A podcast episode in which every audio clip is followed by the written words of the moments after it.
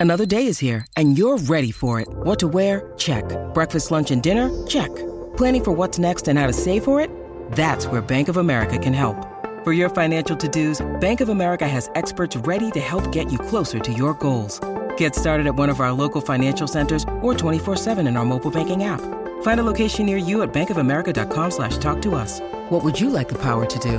Mobile banking requires downloading the app and is only available for select devices. Message and data rates may apply. Bank of America and a member FDIC. When you need mealtime inspiration, it's worth shopping Kroger, where you'll find over 30,000 mouthwatering choices that excite your inner foodie. And no matter what tasty choice you make, you'll enjoy our everyday low prices, plus extra ways to save, like digital coupons worth over $600 each week. You can also save up to $1 off per gallon at the pump with fuel points. More savings and more inspiring flavors make shopping Kroger worth it every time. Kroger, fresh for everyone. Fuel restrictions apply. Some of the best franchises in film have come from the litany of literary characters James Bond, Harry Potter, The Lord of the Rings. They've all wowed readers before wowing audiences. But can an eccentric art dealer with his mustachioed might make movie magic?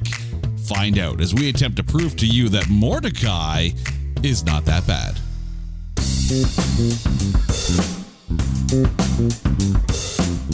Welcome, welcome, one and all, to It's Not That Bad, the podcast that looks for A grades in B movies. And we have a fun one for you that has been a long time in the making. But first, I want to welcome back my lovely wife, Carrie. It's been a while since you've been on the show. How are you doing?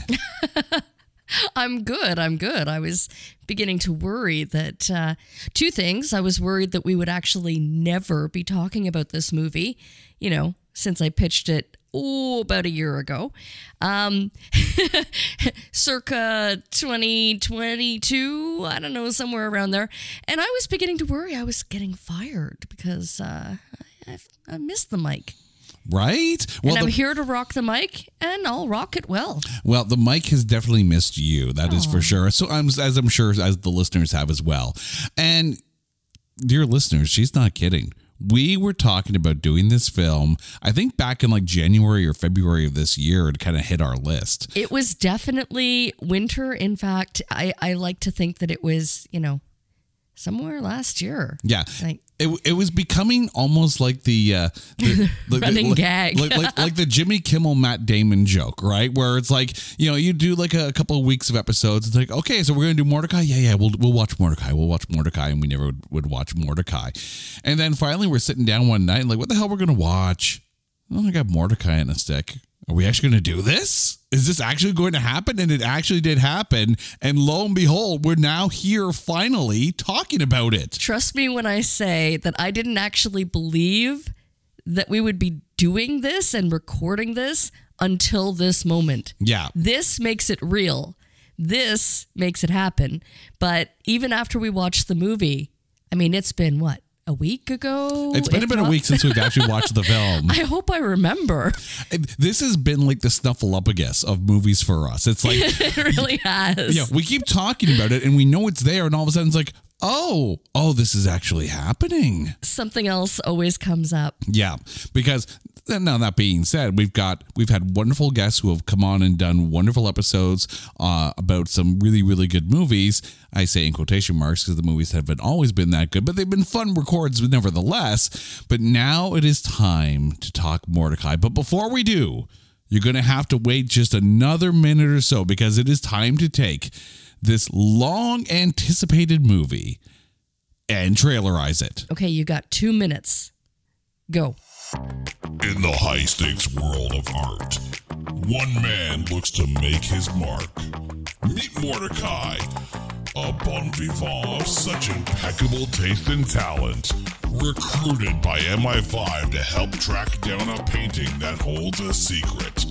Along the way, he will battle Russians, the Yakuza, and Jeff Goldblum in order to track it down. Nope, scratch that. He'll bumble his way while his faithful manservant does all the dirty work.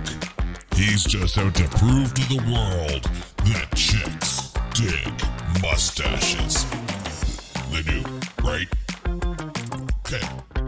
asking for a friend. Witness the answer to the question Can a movie featuring multiple Oscar nominees and based on a book series from the 70s still crap the bed? Try not to vomit when you come face to mustache in Mortdecai. Rated R for regurgitation reflex. Oh, come on. okay, A, I did not know until this moment that it was a book series. Yes, and that was actually the first thing I was going to bring up. So thank you for leading me into this one here. this film is actually based on the Mortdecai novels, uh, specifically the novel "Don't Point That Thing at Me" by Kyril Bonfilio or bon, Bonfili or Bonfilioli. I'm going to give I'm going to give it one more try. Okay, It starts already. Bonfilioli. I probably messed that up still, but that is as close as you're going to get. But Cor- it sounded good. Kyril Bonfiglioli. Yeah, there we go. That's it. That's where I leave it this here. But let's talk about who's in this film. The movie stars Johnny Depp, Gwyneth Paltrow, Ewan McGregor, Olivia Munn, Paul Bettany, Michael Culkin, and Jeff Goldblum. Hell of a cast, right? Oh my God. Hell yes. of a cast. However, there's an almost starring in this one. In the role of Joanna, of course, as played by Gwyneth Paltrow. It was almost Carice Van Houten. That's who the producers wanted. Most people will know her as Melisandre in Game of Thrones, but it went to Gwyneth Paltrow instead. The movie is directed by David Koepp. Uh, he previously directed Stir of Echoes. Most recently, he directed You Should Have Left. So he's got a decent filmography under his belt. However, this film, this film, at the 36th Razzie Awards, Johnny Depp was nominated for Worst Actor. He lost to Jamie Dornan in Fifty Shades of Grey. Gwyneth Paltrow was nominated for Worst Actress. She lost to Dakota Johnson for Fifty Shades of Grey. And Johnny Depp and his glued on mustache were nominated for Worst Screen Combo. Yes, that's actually the screen combo that was nominated. Not him and Gwyneth Paltrow. No, Johnny the mustache. Johnny Depp and his glued on mustache. They of course lost to Jamie Dornan and Dakota Johnson for 50 Shades of Grey. Are you seeing a pattern here this year? But we're not done there yet. At the ninth Houston Film Critics Society Awards, the film was nominated for the Worst Picture, lost to Pixels that year. At the 2016 Yoga Awards, yes, there's a Yoga Awards, Depp actually won for Worst Foreign Actor. And at the 2016 Odyssey Awards, Depp was once again nominated for Worst Acting Performance. He lost to Adam Sandler in Pixels. And that's not the worst shame of it all. The film had a budget of $60 million, according to IMDb. Domestically, it grossed 7.6 million on a $60 million budget and worldwide grossed 47 million. When it was released on the January 23rd, 2015 weekend, it debuted at number 9 with only 4.2 million dollars. The top grossing film that week at number two was The Boy Next Door, debuting with $14.9 million. The highest grossing film in its fifth week, fifth week, was American Sniper, which brought in $64 million. Also debuting that weekend was Strange Magic at $5.5 million in position number seven. However, you know how I say there's an asterisk? on movies that saw theatrical releases in 2020, right? Because obviously things were shut down, right? In Australia, in December of 2020, they were putting some movies in theaters, like bringing them back to, you know, for weekends, you know, one offs here, one offs there kind of thing, right? So on the December 17th weekend, in one theater in Australia in 2020, this film was re released. It made a whopping $22. Oh, for that one person who went to it? No, no, two people. Oh, Do you know how I know it was two people? because each ticket was 11? It had to be because also in one theater on that weekend in Australia, the re-release of the second best exotic marigold hotel made eleven dollars. So you oh. have to think that Two two people, people. probably a couple, went to go see Mortdecai. Probably after waiting four or five years before seeing, saying, "Are we really going to watch Mortdecai now? Is this going to happen?" Okay, but was it?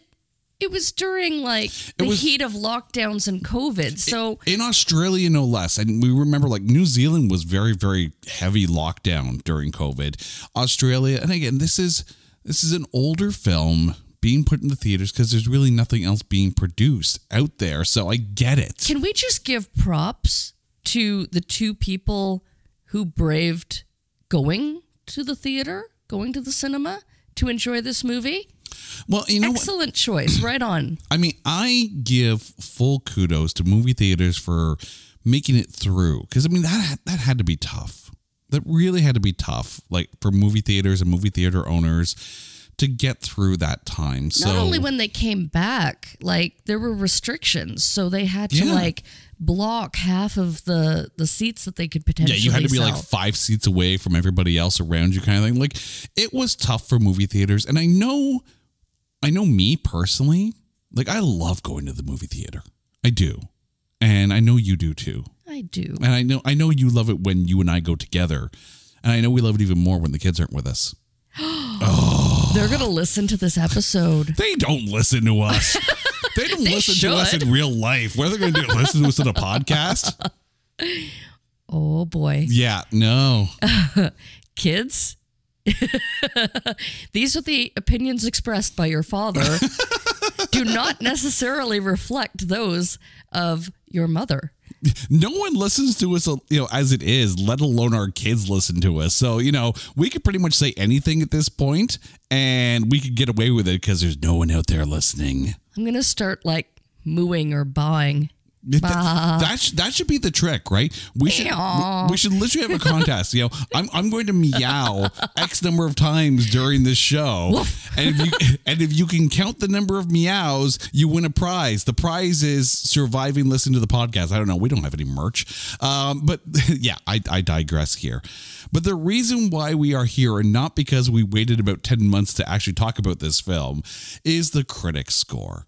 Over at Metacritic, this film has a meta score of 27, and over at Rotten Tomatoes, the audience score is 30%. The tomatometer is slightly more than the cost of one ticket in Australia. It's a 12% critic score. Yeah. I know, I know. I like I, I get it. I know. Meow. Anyways, um are you surprised at the 12%? I am. It's a good movie. It's fun. It's quirky.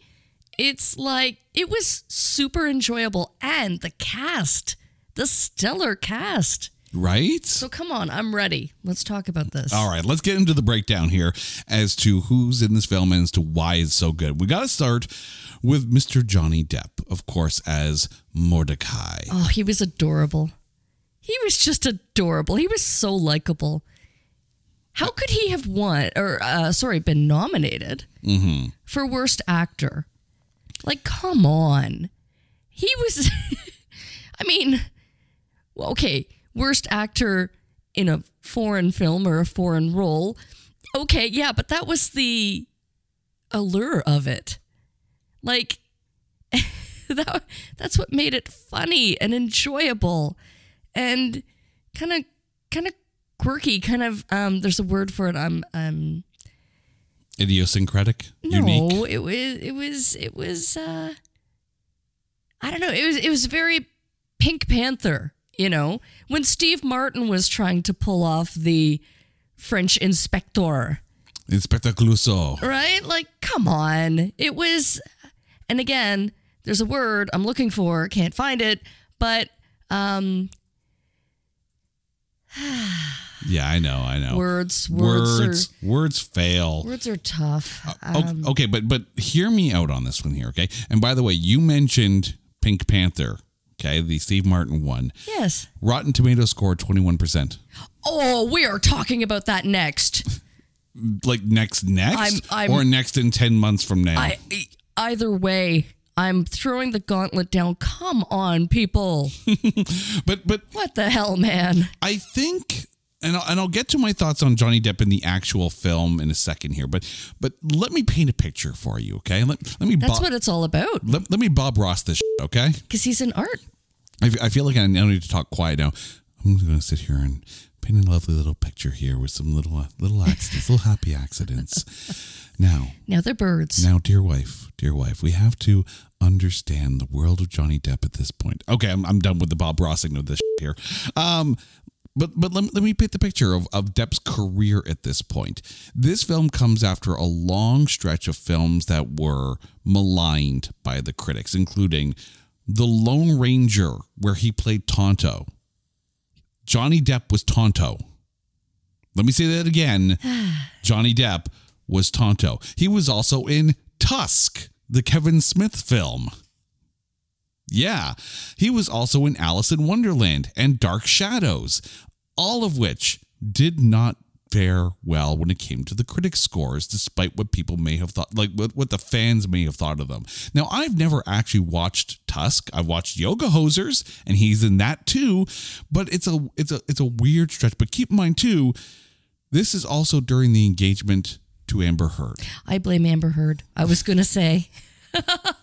and. Sorry. and like the the month after Mortdecai came out, that's when they got married. Now, I need to also preface this with as we are talking about this film, I'm going to put a very very big in highlighter neon colors. I don't give a sh- about Johnny Depp and Amber Heard and their relationship and the end of their relationship. I don't. Not when it comes to talking about films. Okay? I don't care about the personal life. I care about did he do well in this film? The answer is yes. He did do very well in this film, but there's a bit of a been there, done that feel to this, but not with Johnny Depp. I was getting some hardcore Austin Powers vibes off of his portrayal of Mortdecai. And by this point, Austin Powers has been running to the ground. We've, we've been there. We've done that. See, I can see that, but again, for me, it was more Pink Panther. I, I can get the Pink Panther. I do. I can.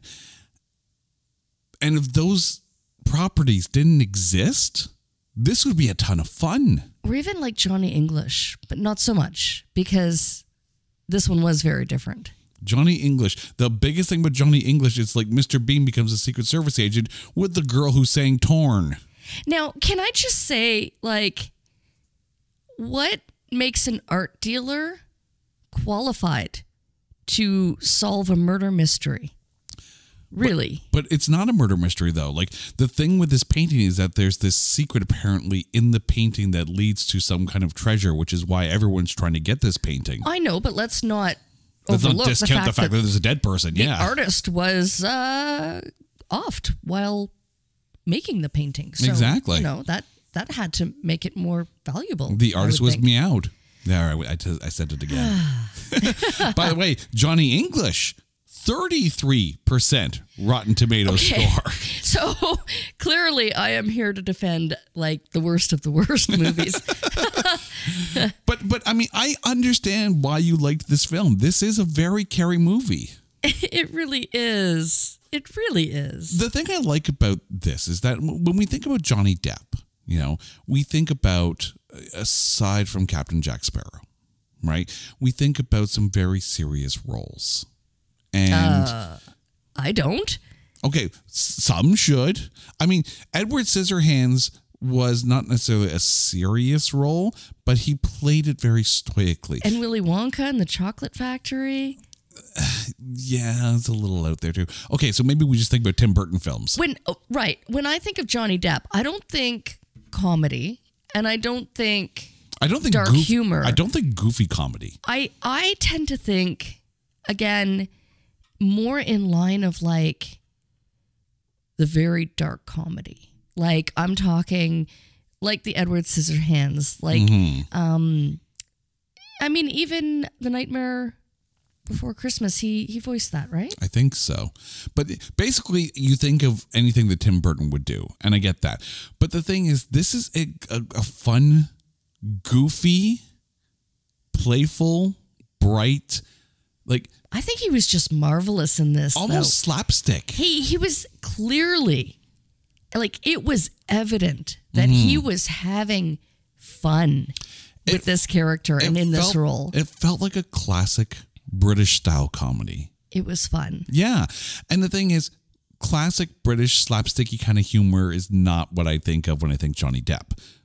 And And again, the parallel again for Rowan Atkinson and Johnny English because yeah, but but also the Austin Powers references too. Like you you you can't sit there and say you you don't see maybe a little bit of Austin Powers in Mortdecai in the portrayal of him. The, and, but the thing is, if Austin Powers didn't exist, or if you've never watched the Austin Powers movies, then Mortdecai is a breath of fresh air. And that's kind of what you almost have to do. You almost have to be like have a palate cleanse and and put thoughts of other characters out of your mind. Although that being said, I am really now curious to read those books because I have a feeling they'd be a ton of fun. Mm-hmm. Because if they're written like the script played out, oh my god! And that's the thing. I've never read these books, you know, and I wonder if there's if the people who critique the movie went and read the books so they can then sit there and compare. And for the record, ladies and gentlemen, just know that the book is always better than the film.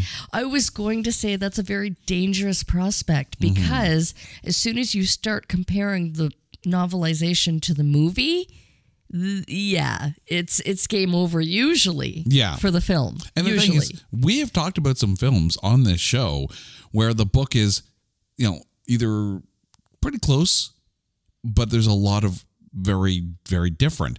I, I, I always flash back to The Circle. There were parts of the script of The Circle that felt like cut and paste right from the book. And then you get to the end, and it's like, did you finish reading the book? Because I'm watching the film, and I don't think you finished reading the book. I am going to be looking for these books whenever we go book shopping, you know, which is for me every other day. It seems like, like not even kidding. We have extra soundproofing in our recording studio here, brand new. It's called extra bookshelves because I had book overflow in my office and I had trouble getting in and out of the damn room. And Remember the time that they fell, yeah, and I honestly was afraid for you it's like a it's like a book trap. It's like it's a very it's a I thought book you'd trap. be pinned in there. Yeah. I I literally had books stacked up like booby traps in there. By the way, I'm I'm going to break your brain for a second here, okay? Booby trap. Spell it backwards. Party boob. you can't now not think about it, can you? Right. Okay, I have I have completely gone on a on a different tangent here. Let's let's get back on Mortdecai Road here. Now let's talk about Gwyneth Paltrow, who played Joanna. How was she for you? Oh my God, she was adorable. In fact, I enjoyed her relationship with Mortdecai more. This is going to be controversial. Get ready for the phone lines to light up. I'm about to break the internet. But we have phone lines. Um, we ba- I- we barely have internet some days. I enjoyed her relationship with Mortdecai more than Tony Stark, Mr. Iron Man. Oi, Uh huh. oi. Yep, I did. So, can you deal with that? You're telling me I broke the internet. Yes, I did. All opinions expressed are those of my own. Do not necessarily reflect reality. it's a good thing no one listens to this show. People would be you know writing in saying, "There's someone on the internet who's wrong. That person is you."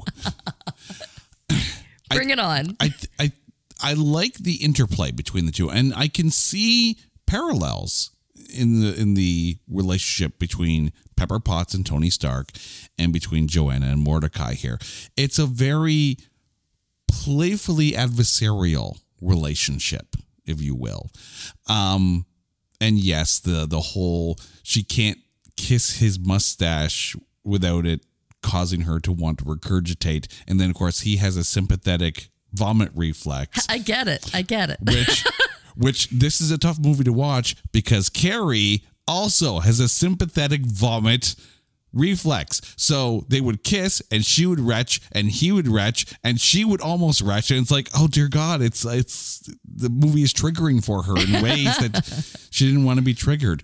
Hey, I have had a mustache hair stuck in my tooth, okay, in between my teeth. It's the worst. Believe me. So I- stop biting me. I get it. Quit losing facial hair. Stop flossing with my cheek. Creepy, yo.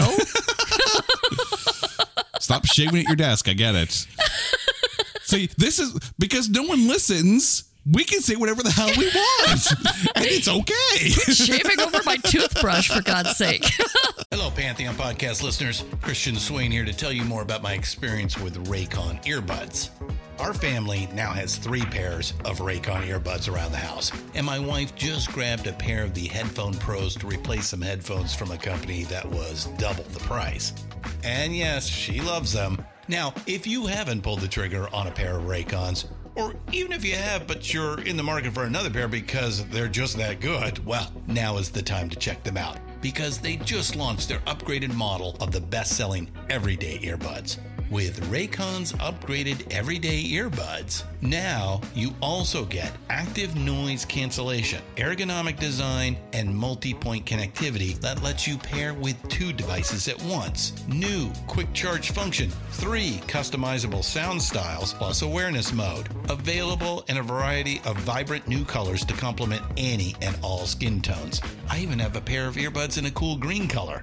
I have tried just about every earbud known to humankind, and these Raycons are fantastic.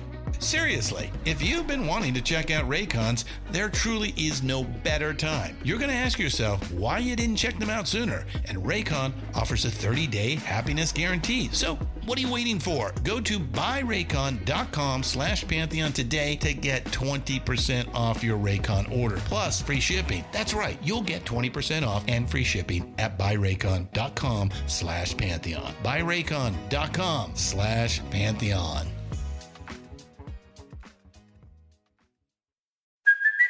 Hey, it's Kaley Cuoco for Priceline. Ready to go to your happy place for a happy price? Well, why didn't you say so? Just download the Priceline app right now and save up to 60% on hotels. So, whether it's Cousin Kevin's Kazoo concert in Kansas City, go Kevin, or Becky's Bachelorette Bash in Bermuda, you never have to miss a trip ever again. So, download the Priceline app today. Your savings are waiting.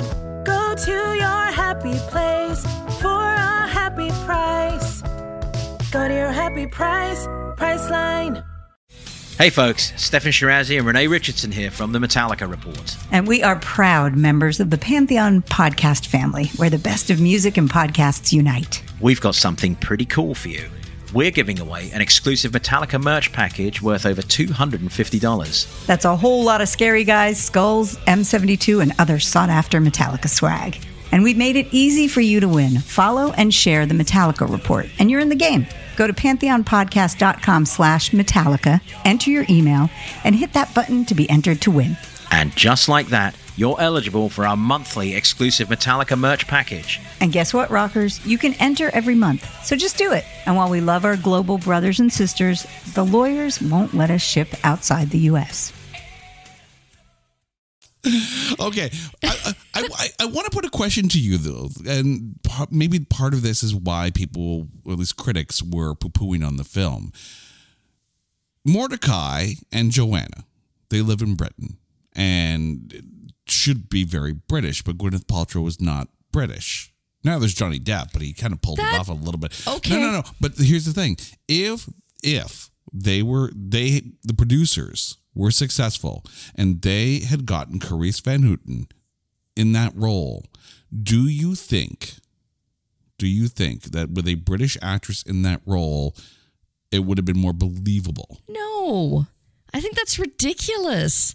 That's like saying that everybody who lives somewhere has to have that nationality's accent. Like, I, she could be an American girl that moved there because she fell in love with Mortdecai and they met somewhere in Los Angeles. Like, They met in college.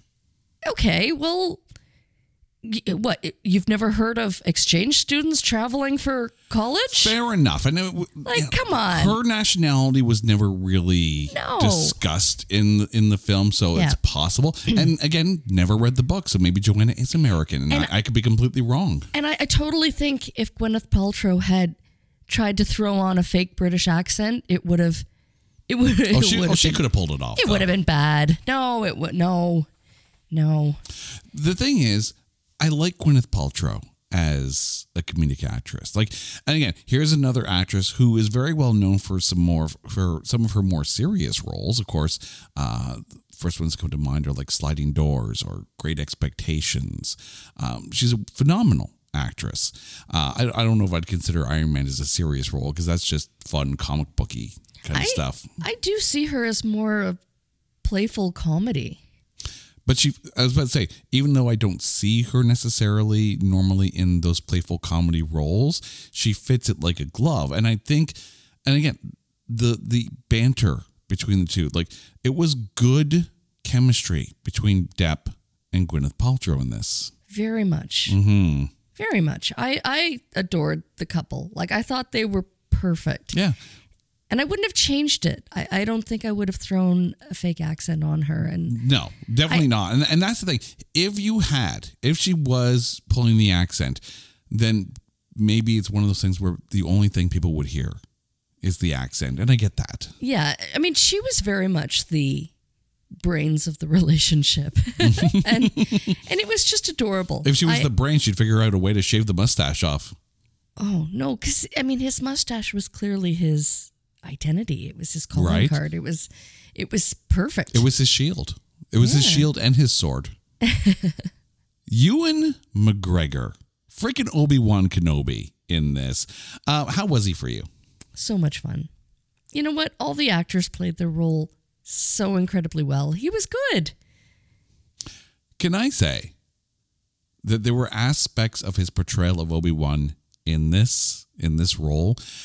He was fun and charming, and it would not have been out of place had he walked into a room and said, "Hello there." I, that's what I was waiting for every single time. Like, come on. right? But the thing is, Ewan McGregor makes sense to me, and it, it the, the role was tailor made for him. And, and again, the fact that he loves Joanna, and of course Mortdecai loves Joanna because that's that's his wife, and you know he pined for her in college before she hooked up with Mortdecai. Like it makes for an interesting dynamic between the three of them, and it's it's almost like and, and just hear me out on this one here because we've been watching Lucifer for quite a while, Mm-hmm. right? So if Mortdecai is Lucifer, right, and if Gwyneth Paltrow is Lauren German's character, Ewan McGregor is Espinoza. Hmm. Hmm. Hmm. Which, by the way, if you're not watching Lucifer, what is wrong with you people? Go watch Lucifer. Oh, definitely. Definitely. Not a contender to talk about on this show because because it's a show it's not a movie. fantastic. Right? Um, can I just say, like, I am so happy that Joanna wound up with Mortdecai. Well, it had to be. I found he was just I don't know. I mean, as far as like he's still holding that flame. He was kind of uh wishy washy. I found him Weasley. A little bit. He was Weasley. He was. He was. Not a Weasley. no, But you you you you every time you see him you question his motives. yeah, he, he wasn't ginger, so he wasn't a Weasley.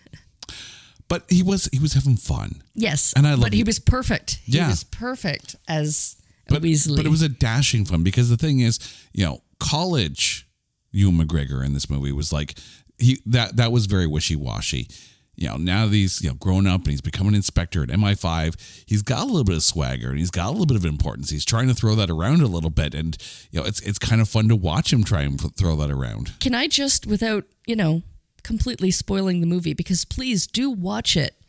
But I was so happy that it ended the way it did because there was a point watching this with the dynamic of the relationship Mhm. between Joanna and Mortdecai. And I was like, you almost tend to wonder where this is going. Is it is it sincere? Mm. You know, and then that whole again, you know, introduce. Obi Wan, right? Right. you know, I mean, it could it it could have it could have gone either way, but it all was well and all ended as it was meant to be.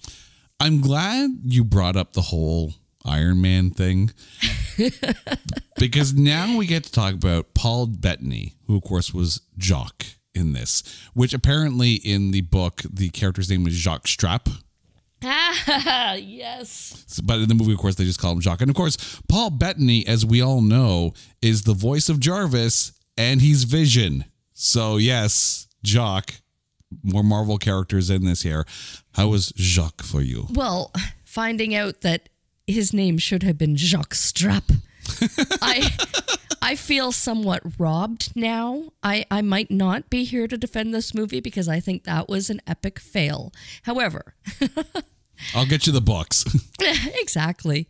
I, I I would love to read it.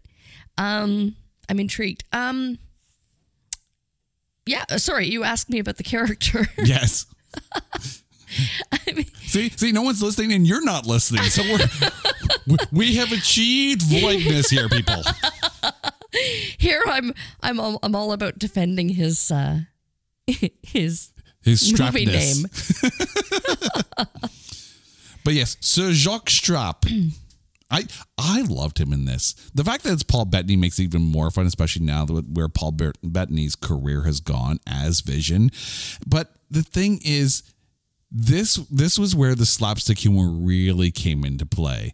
Like there were moments with Jacques in here that you were howling because I, I know you love when people get run over and hit by cars and knocked around. There's not there's something not wrong with my wife if these are the things that she's laughing at, but I get it and I appreciate it anyways. It's so true. The physical humor, like, was completely on point. It was so funny. Yeah.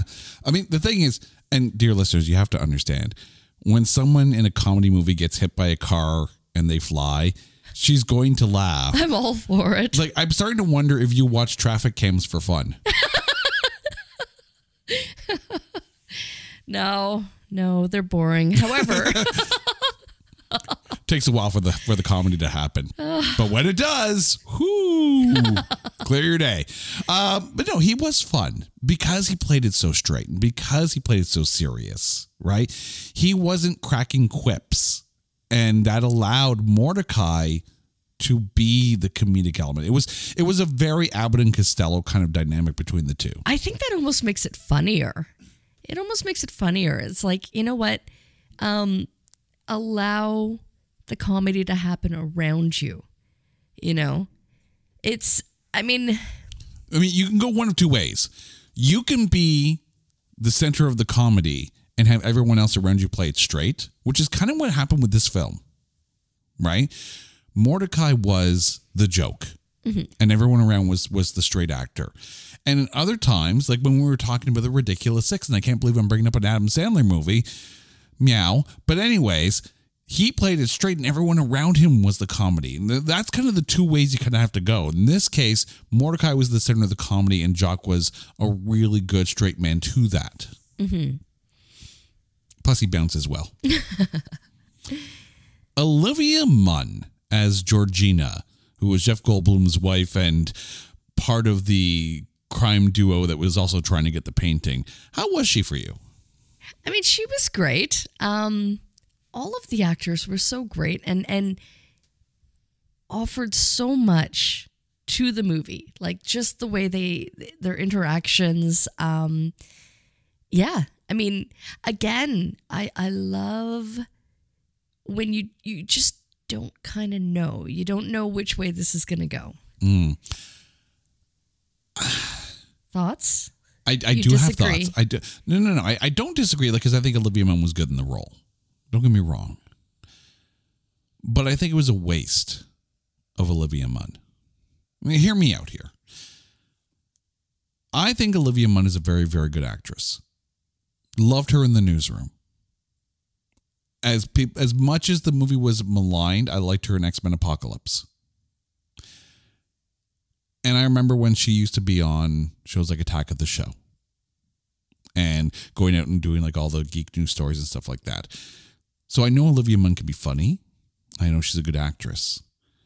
This role, the role itself, could have been played by anybody because it was basically played as sexy temptress who was also, you know, secretly a villain as well. And I think the actor was bigger than the shoes she was playing.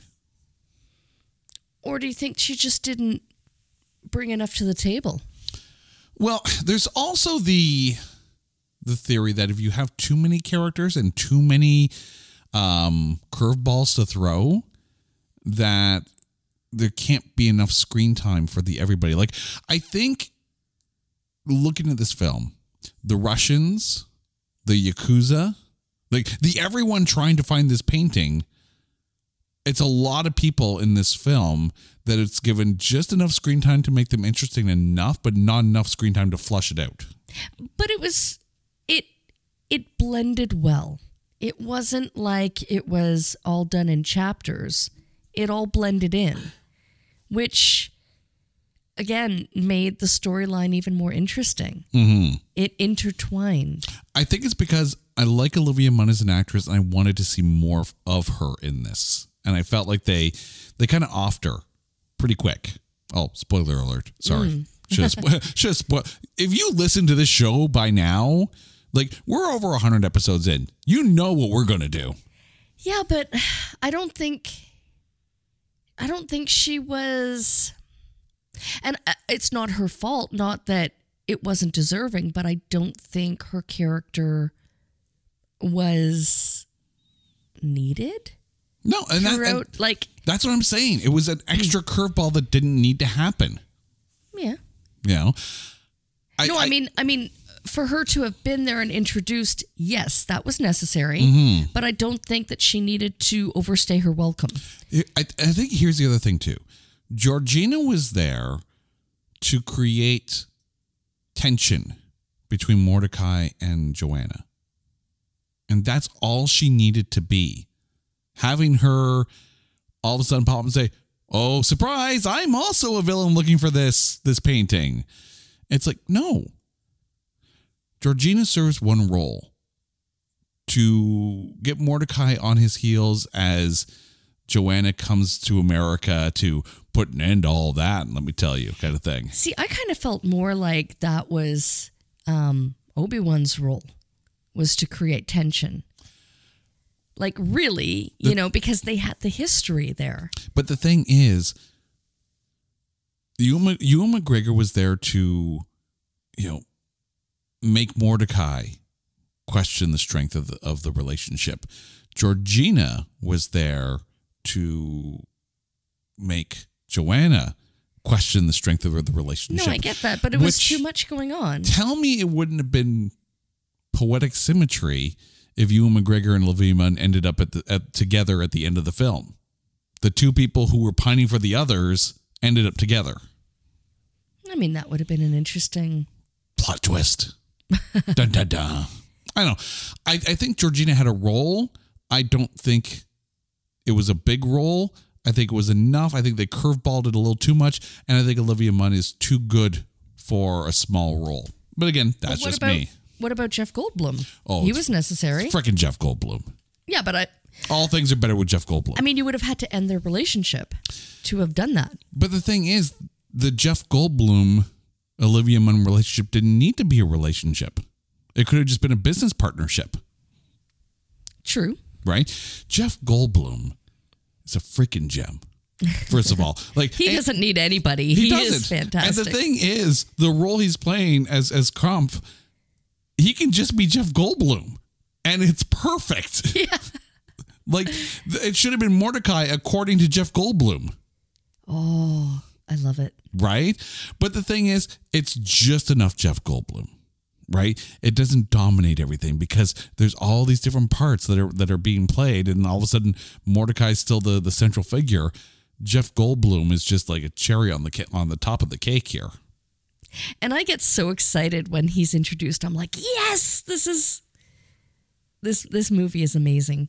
Oh, it, Thanks to Jeff Goldblum. The thing is, though, Jeff Goldblum is fun, and it's a great little shot of adrenaline to the comedy bone when you get to that point of the film. It's Mortdecai. It's all about Mortdecai, right? Jeff Goldblum's a great little pit stop. Don't get me wrong. And it was the perfect amount of Jeff Goldblum. I think if you put Jeff Goldblum in more than he was, it would have been it would have been overshadowing Mortdecai. So I think it was the perfect amount of Goldblum. By the way, this is the most Marvel, non Marvel movie I think we've covered in a while, right? Because think about it, right? You've got Jeff Goldblum, right, from Thor Ragnarok. You have Olivia Munn, who played Psylocke in X Men Apocalypse. You've got Vision. You've got uh, Pepper, Pepper Potts, Potts. right? like, like when, when is Ewan McGregor going to be in Marvel? By the way, we need some Johnny Depp. I'd be curious who Ewan McGregor or Johnny Depp could play in Marvel. That would be a fun, fun fan cast at that point. Hmm. I mean, it's got to happen at some point. Who's left to cast? I, I think Marvel has hired all the actors by this point, like all the actors at this point, and they've even doubled up. Like some actors in Marvel in the MCU have played two different roles, so they're, they're clearly they're starting to run out of actors here. so we've gone through the the actors, and I think it was well directed. So what went wrong with this film? So put yourself in the role of the critic here, right? Try to enter the critic's mind. And I'm sorry if that hurts you or anything. Try to put yourself in the critic's mind. What was it that they were seeing when they poo pooed on this film? Expectation. They probably went into it with higher expectations because of the list of actors, the caliber of talent. And I'm not quite sure what more they were expecting because everybody played their parts brilliantly. Mm-hmm. It was funny. It was again, it was it was enjoyable to watch. There was really truly nothing that I have negative to say about this movie. There's nothing that I would have changed. Although I love your suggestion about the you know, romantic Between you intertwining of the Yeah, but you know, dead change, now, so you yeah, know. it's- But I mean, again, it it it was fine as it is. Yeah. Like and that that's this is what baffles me right like sometimes when you go in and you watch you watch a movie that that's you know qualifies for this show and you can you can legitimately see things and sit there and go okay i understand why they why it qualifies. I don't understand why it's solo but i understand why it qualifies. With this film and for what it is like it's a comedy. It's a goofy ass comedy. And it's a fun, goofy ass comedy. And so I don't know, you know, you, you take a look at it 12%. Like, this film should be bombing. Like, the joke shouldn't be landing. The, it should be boring as hell. It should be one of those films where you sit there and go, eh, no. It's freaking funny everything la- like you find yourself laughing consistently through the film. Mm-hmm. It's a fun one. So if they're crapping on the film because Johnny Depp, why? If you're crapping on the film because it's just a goofy little comedy that Austin Powers did better, why? again, you can't compare them. They're not like the I- same storyline. no, like, they're not the same storylines, but I think you could draw parallels between the way Mike Myers portrayed Austin Powers and the way Johnny Depp portrayed Mortdecai. There, there, there is a similarity, if you will. That's literally like saying you're going to compare, I don't know, like, oh, what was that? Um, American Psycho to, I don't know, like the Joker or like, you know what I like? I could draw a comparison. Okay, but you that that's literally like comparing two movies with very similar what plot lines and like really? like, Would- enjoy would you- it for what it is. Would you draw a, a, a stronger comparison between Steve Martin's Inspector Clouseau? Uh, Well, again, you know, it did pop in my mind and I did mention it. Mm-hmm. However, as a standalone movie, it was enjoyable. I would watch it again. I mean, I, I can see the Pink Panther one because, of course, the Pink Panther is usually about some kind of jewelry or art kind of heist, and in that you have Jean Reno, who very much plays the the like the Jacques parallel, if you will. Like there are parallels, and whenever you go into a film, and, and I do understand your argument about the weight of expectation. Right, this is a stellar cast, like a stellar cast. So when you go into a film with this kind of cast, you expect the world. And it's a good director, and it's based on a book. It has all the hallmarks that says this should work. And it does work. But the critics didn't see it. And I don't I never understand why a movie this good gets so maligned. I can't understand.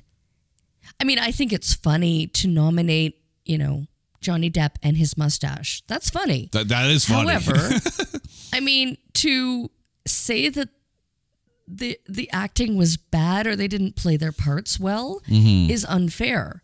Now, refresh my memory. When was Iron Man released? 2008. More specifically, um, the building relationship with Pepper Potts. Like, Oh yeah.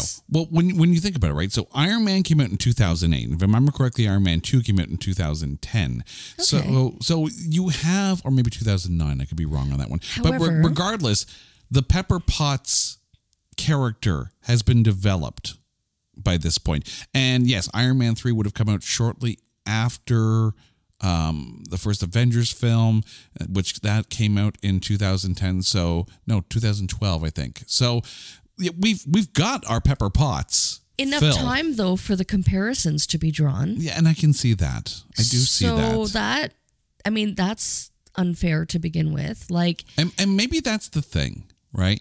Is that people are looking at Mortdecai and this cast and saying, well, you could sit there and point to this and this and this and this and this, and it feels like almost a Franken film of different parts of different films.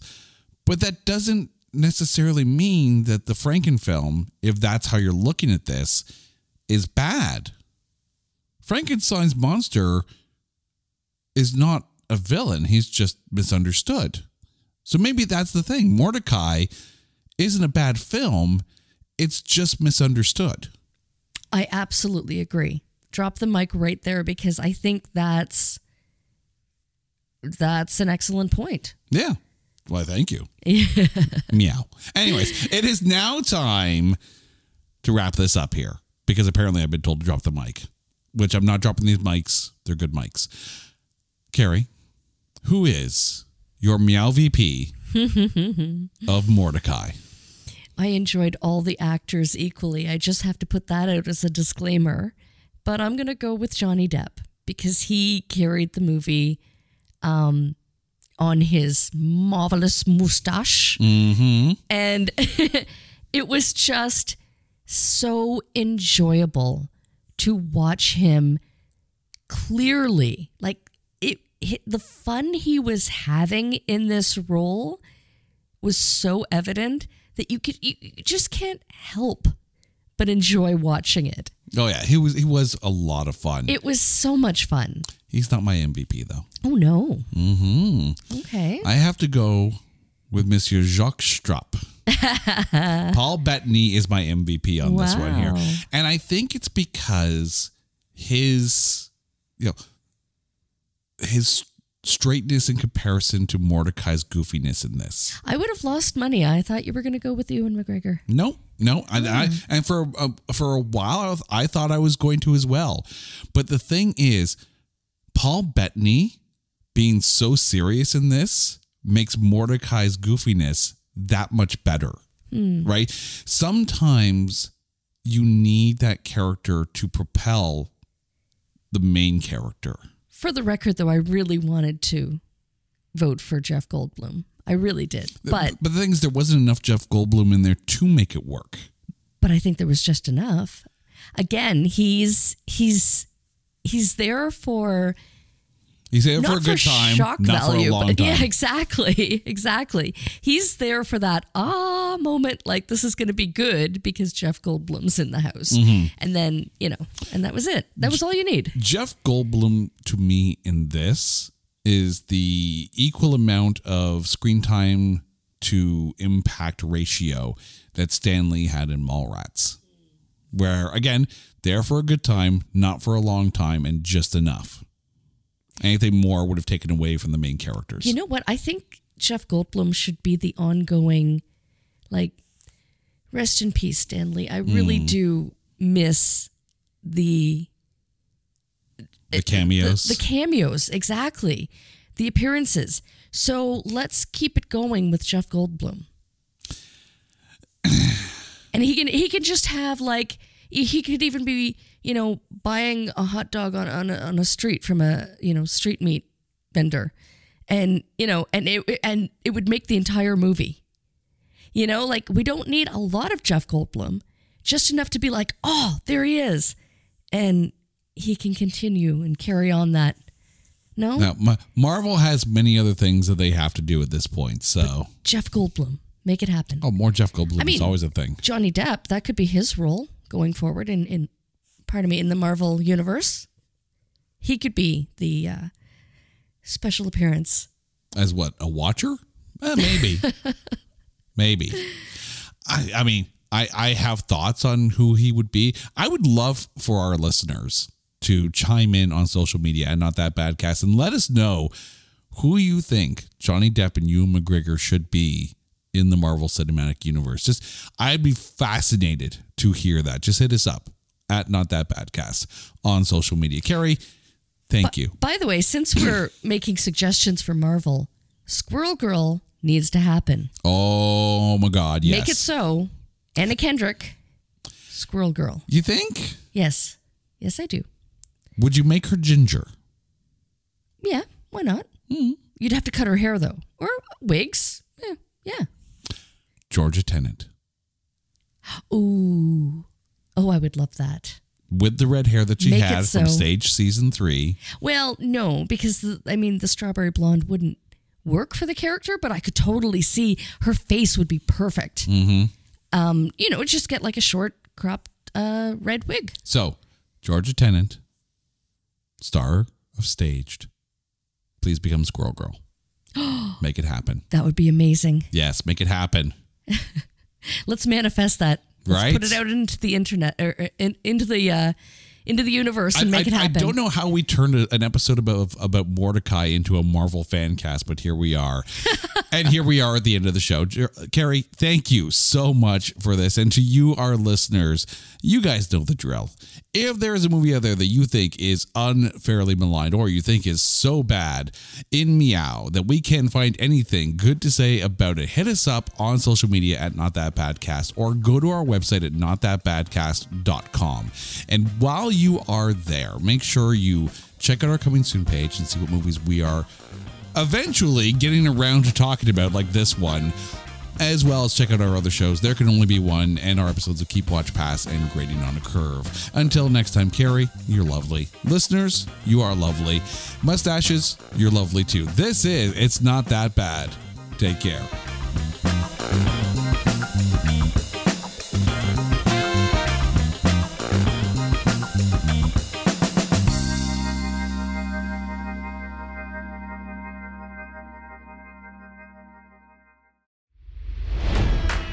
It's NFL draft season, and that means it's time to start thinking about fantasy football.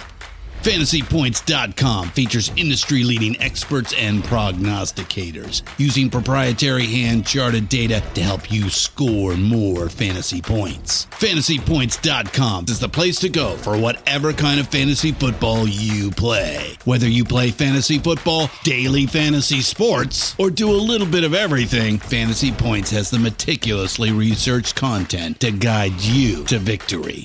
And why wait for the fall? Fantasy Points also covers the new spring football league, the UFL. Join the guru, John Hansen, Scott Barrett. Joe Dolan, and other massive names in the fantasy football universe with an exclusive offer. Use code Pantheon for 15% off any fantasy points package, including the all in package, with access to every article, tool, and data nugget that Fantasy Points has to offer. That's fantasypoints.com and code Pantheon for 15% off at Fantasy Points. Fantasypoints.com, code Pantheon. Score more fantasy points.